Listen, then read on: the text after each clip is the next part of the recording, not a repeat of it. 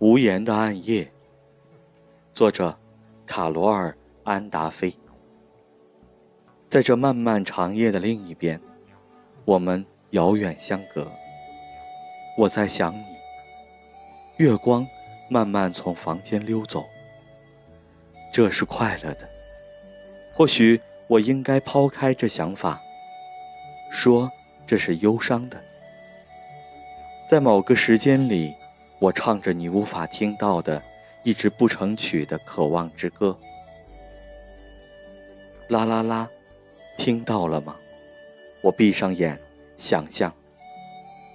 我穿过漆黑的山，来到你身边，因为我爱你，而这就是爱。